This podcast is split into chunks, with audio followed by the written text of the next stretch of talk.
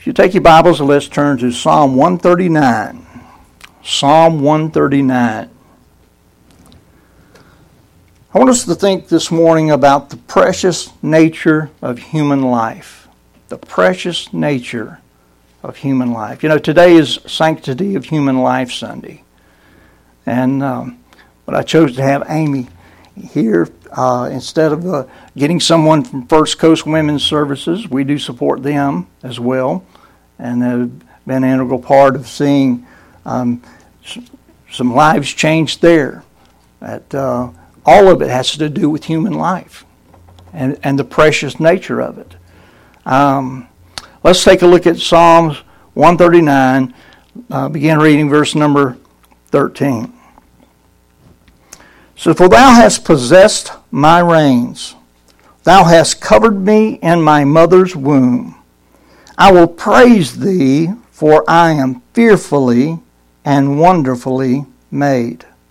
Marvelous are thy works, and that my soul knoweth right well. My substance was not hid from thee when I was made in secret and curiously wrought in the lowest parts of the earth. Thine eyes did see my substance, yet being unperfect. And in thy book all my members were written, which in continuance were fashioned, when as yet there was none of them. Today it's been 50 years since the horrible Roe versus Wade decision uh, that was handed down by the Supreme Court of the United States. That paved the the way in our country for the legal destruction of literally millions of innocent unborn lives in the womb by way of the government sanctioned abortion. Now, we do rejoice in the Supreme Court decision this past year that reversed Wade, but don't be fooled into thinking that the battle is over and that abortions are now illegal because that's not the case. That's not the case at all. All that last year's Supreme Court decision did was throw the decision regarding legalization of abortion back to the states. That's good, but there continues to be damage done to our country, and abortion continues. And can I be just quite frank with you? I, believe that the legalization of abortion in our country and the subsequent government sanctioning and even complicity in the killing of unborn lives innocent unborn lives. Since the time, uh, that time in our history, it's one of the main things that plunged our society into the lawlessness that we see. Great lawlessness in our nation. When people deny the law of God regarding innocent lives in the womb, they reap a corresponding mindset that is callous toward life in general. And we see an increasing increasing uh, callousness about life.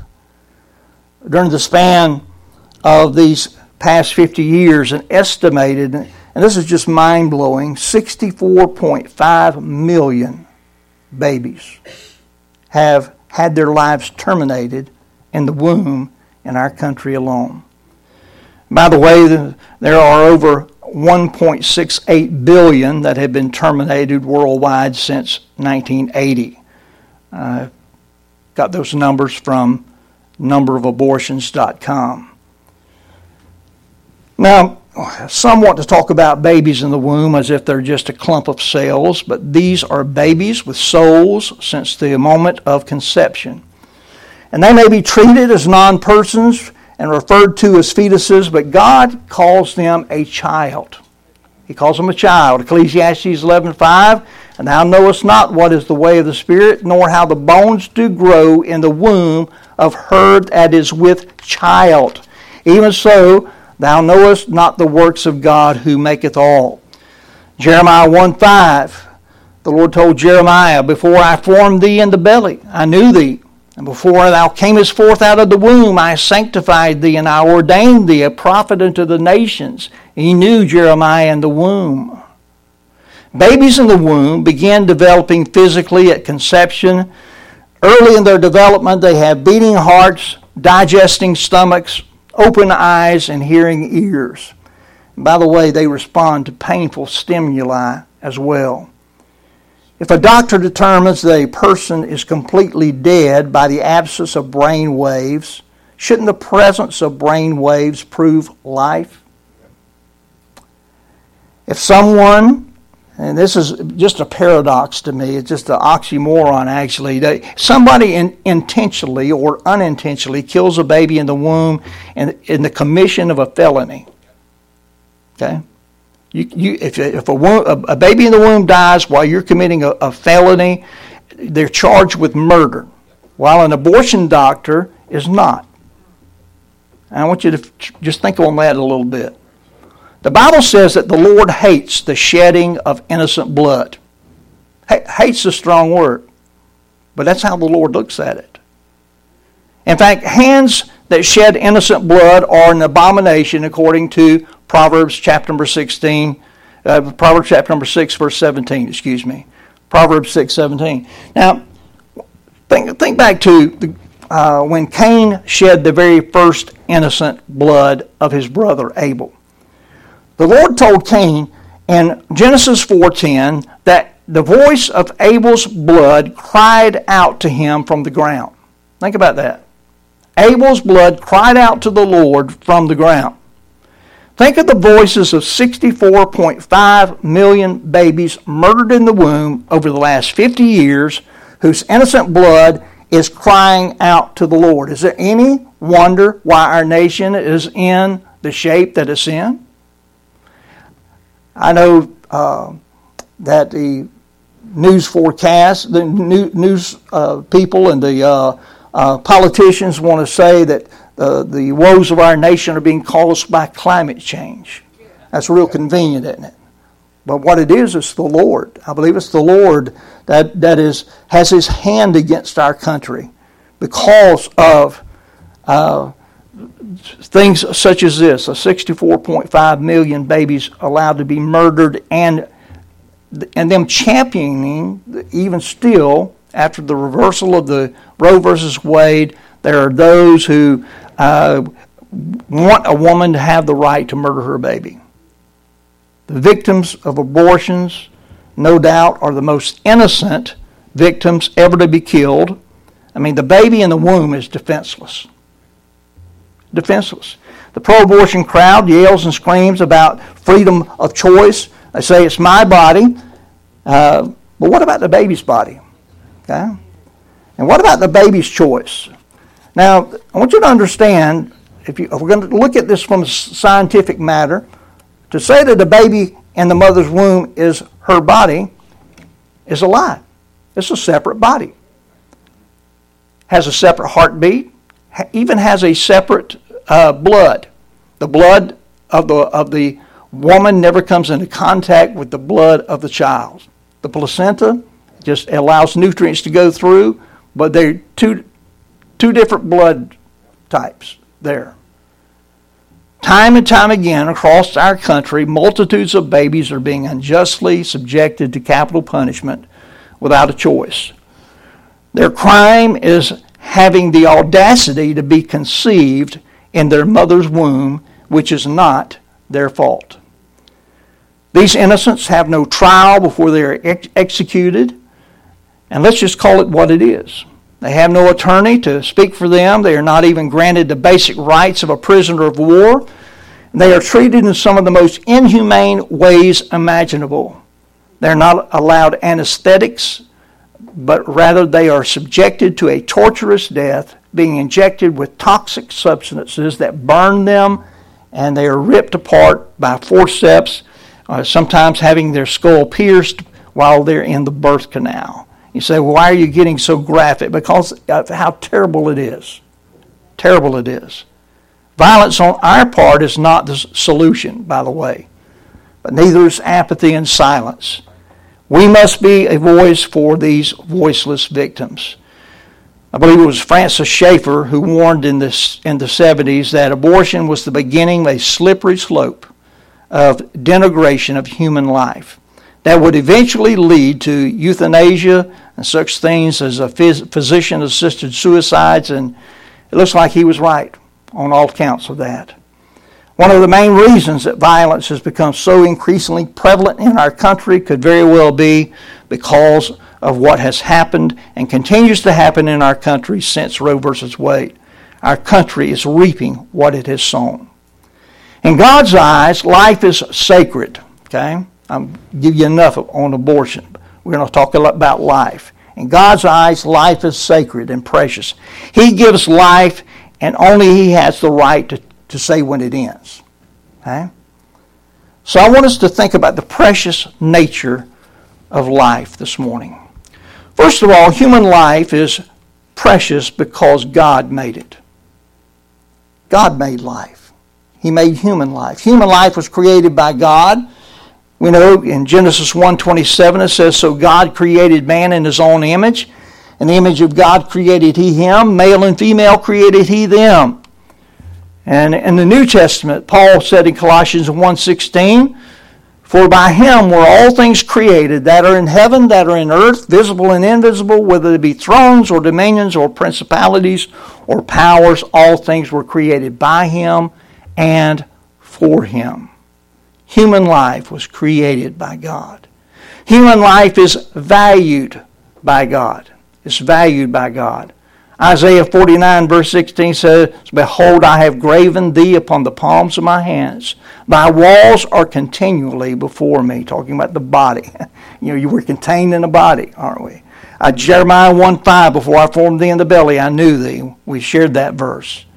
In fact, human life is valued so much by God that, praise the Lord, He sent His only begotten Son in the world. So that we could be saved. John 3:16 For God so loved the world that he gave his only begotten son that whosoever believeth in him should not perish but have everlasting life.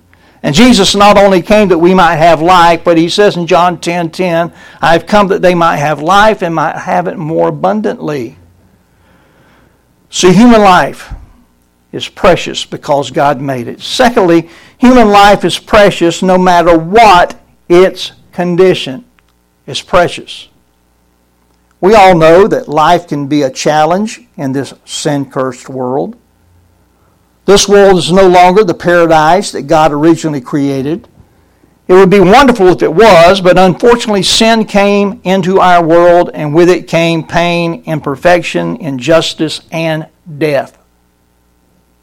God warned us of these challenges and enables those of us who trust Him to be victorious through him in spite of those things. 1 Peter 5 and verse number 7 says, Casting all your care upon him, for he careth for you. James 1 verse 2, My brethren, count it all joy when you fall into diverse temptations. John 16 33, Jesus told his disciples, These things have I spoken unto you, that in me you might have peace. In the world you shall have tribulation, but be of good cheer. I have overcome the world. So we do have help.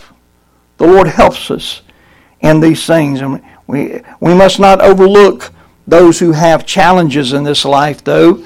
When Jesus walked the earth, he showed special concern for the lame, for the blind, the deaf, the dumb, the woman with the issue of blood, the lepers, many others. Amen. Folks that had problems with life, the Lord cared for them.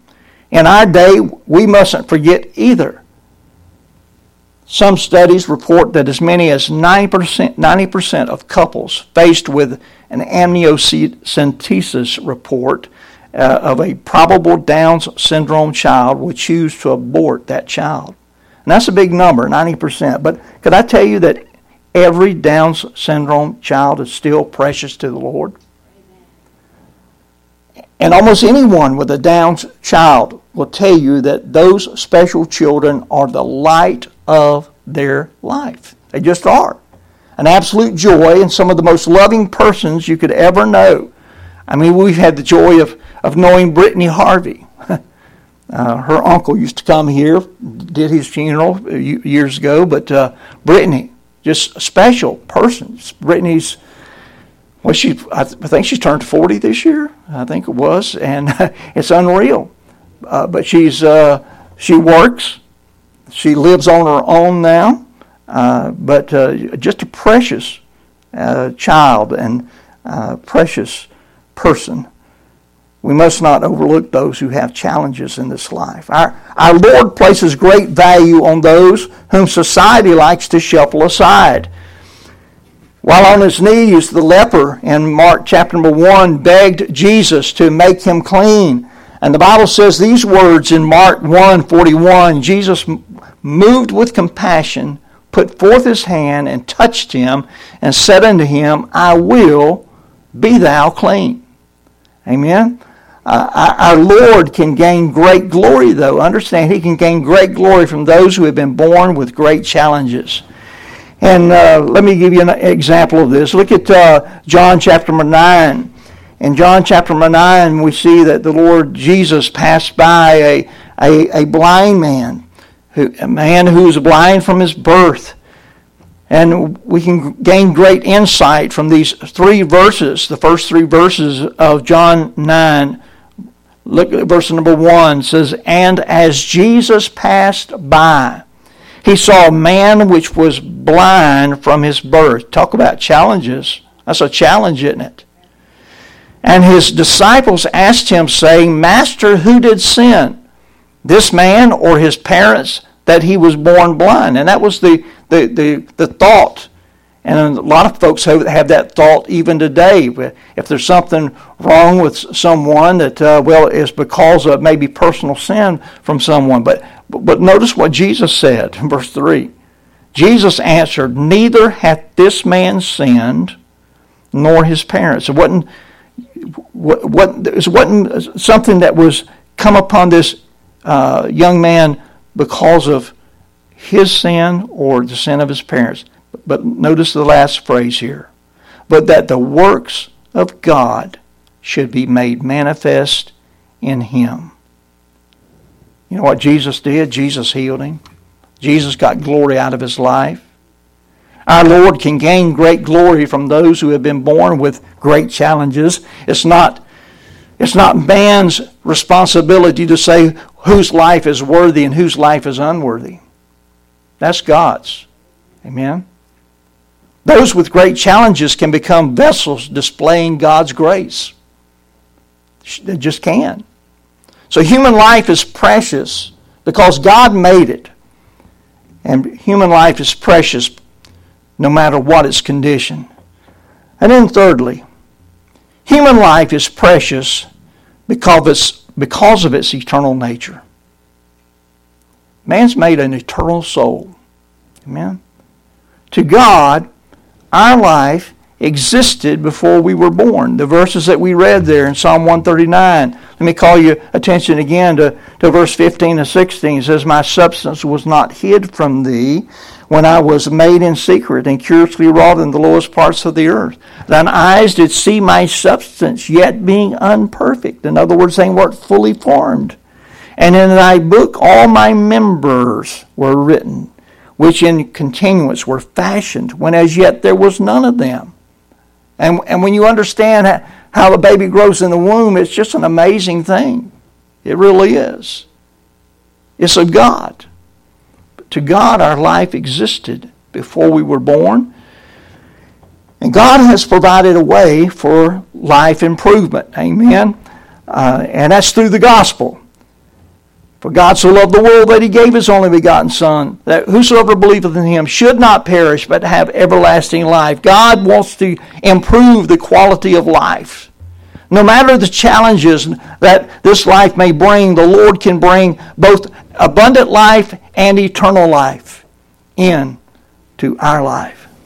In that abundant life, God gives His grace for living in this life, no matter what challenges come its way. Can I tell you that we all are going to face some challenges in this life? In that eternal life, there will come a time when we leave this world and all of its challenges behind. Praise God. Aren't you looking forward to that? Being free of a body that uh, has got some problems. All of us have some issues that are going on in our personal life. Uh, but we know that one day the Lord is going to fashion this old body into one just like his own. Amen. What a blessing that will be. Now, the question is do you have Christ's abundant and eternal life as a part of your life? That's important. How sad it is to come into life and face the face the challenges that are here and then to, to die in your sin and spend an eternity in a Christless hell. 1 John 5, verse 11 through 13 says, This is the record that God hath given to us eternal life. And this life is in his Son. It's in Jesus. Amen. He that hath the Son hath life. And he that hath not the Son of God hath not life. It's that simple. If you got Jesus in your life, you got life. If you don't have Jesus, you don't have life. These things have I written unto you that believe on the name of the Son of God, that you may know that you have eternal life, and that you may believe on the name of the Son of God. So, as we think about the precious nature of human life, what do we do about the injustice of, of abortion against the innocent, which is just really just one uh, way in which uh, folks abuse the life that God has given. Listen, I, I don't know what's on your heart and what's on your mind this morning. You never know what's in folks' thoughts. Maybe somebody here on the verge of despair this morning under the sound of my voice. And you maybe you've had some thoughts about taking your own life. Could I tell you that's not that's not wise? God gave your life and he's got a plan for your life and he's got something great that He can do with your life. Don't react by taking your own life, trying to take it into your hands. What do we do about abortion? Well, first thing, don't react in violence. It's never right for us to do wrong. When I see that somebody's bombed an abortion clinic, I say, you know, that's not the way. That is not it. That's not what God's called us to do. But we do need to be informed. We can't bury our heads in the sand, ignoring that the, that the issue doesn't make it go away. We need to teach sexual morality in the home. We need to teach our kids a higher standard than the world's standard of being safe. Amen? Why not just be godly? We need to have more compassion for the unwed mother. You know, God loves them. And yes, we still preach against premarital sex, but once the mistake is made, she needs the love of Jesus through us and help and encouragement from right here within these walls. And that's what we do when we support First Coast Women's Services. We try to help those that have gotten themselves in a, in a wrong way. Have compassion for the unwed mother. Speak out clearly against abortion and speak out without apology. I don't, I don't apologize this morning for speaking out against it. Isaiah 58 1 says, Cry aloud, spare not, lift up thy voice like a trumpet, and show my people their transgression. And uh, listen, we, we've been silent too long. We just really have. And we need to refuse to be swayed by the high sounding arguments of liberal politicians and so called experts in the scientific field who have no moral base to speak from. Their, their worldview is totally different from our worldview. We have a godly worldview, and we know that, that life is precious and God has a reason why things happen. But they are totally clueless. These that argue for uh, abortion rights. Pray for God to have mercy on America and to give us space to repent and to bring national revival. We need to pray and support those like First Coast Women's Services that work to encourage young women to give birth to their child. And I want to leave you with this this morning.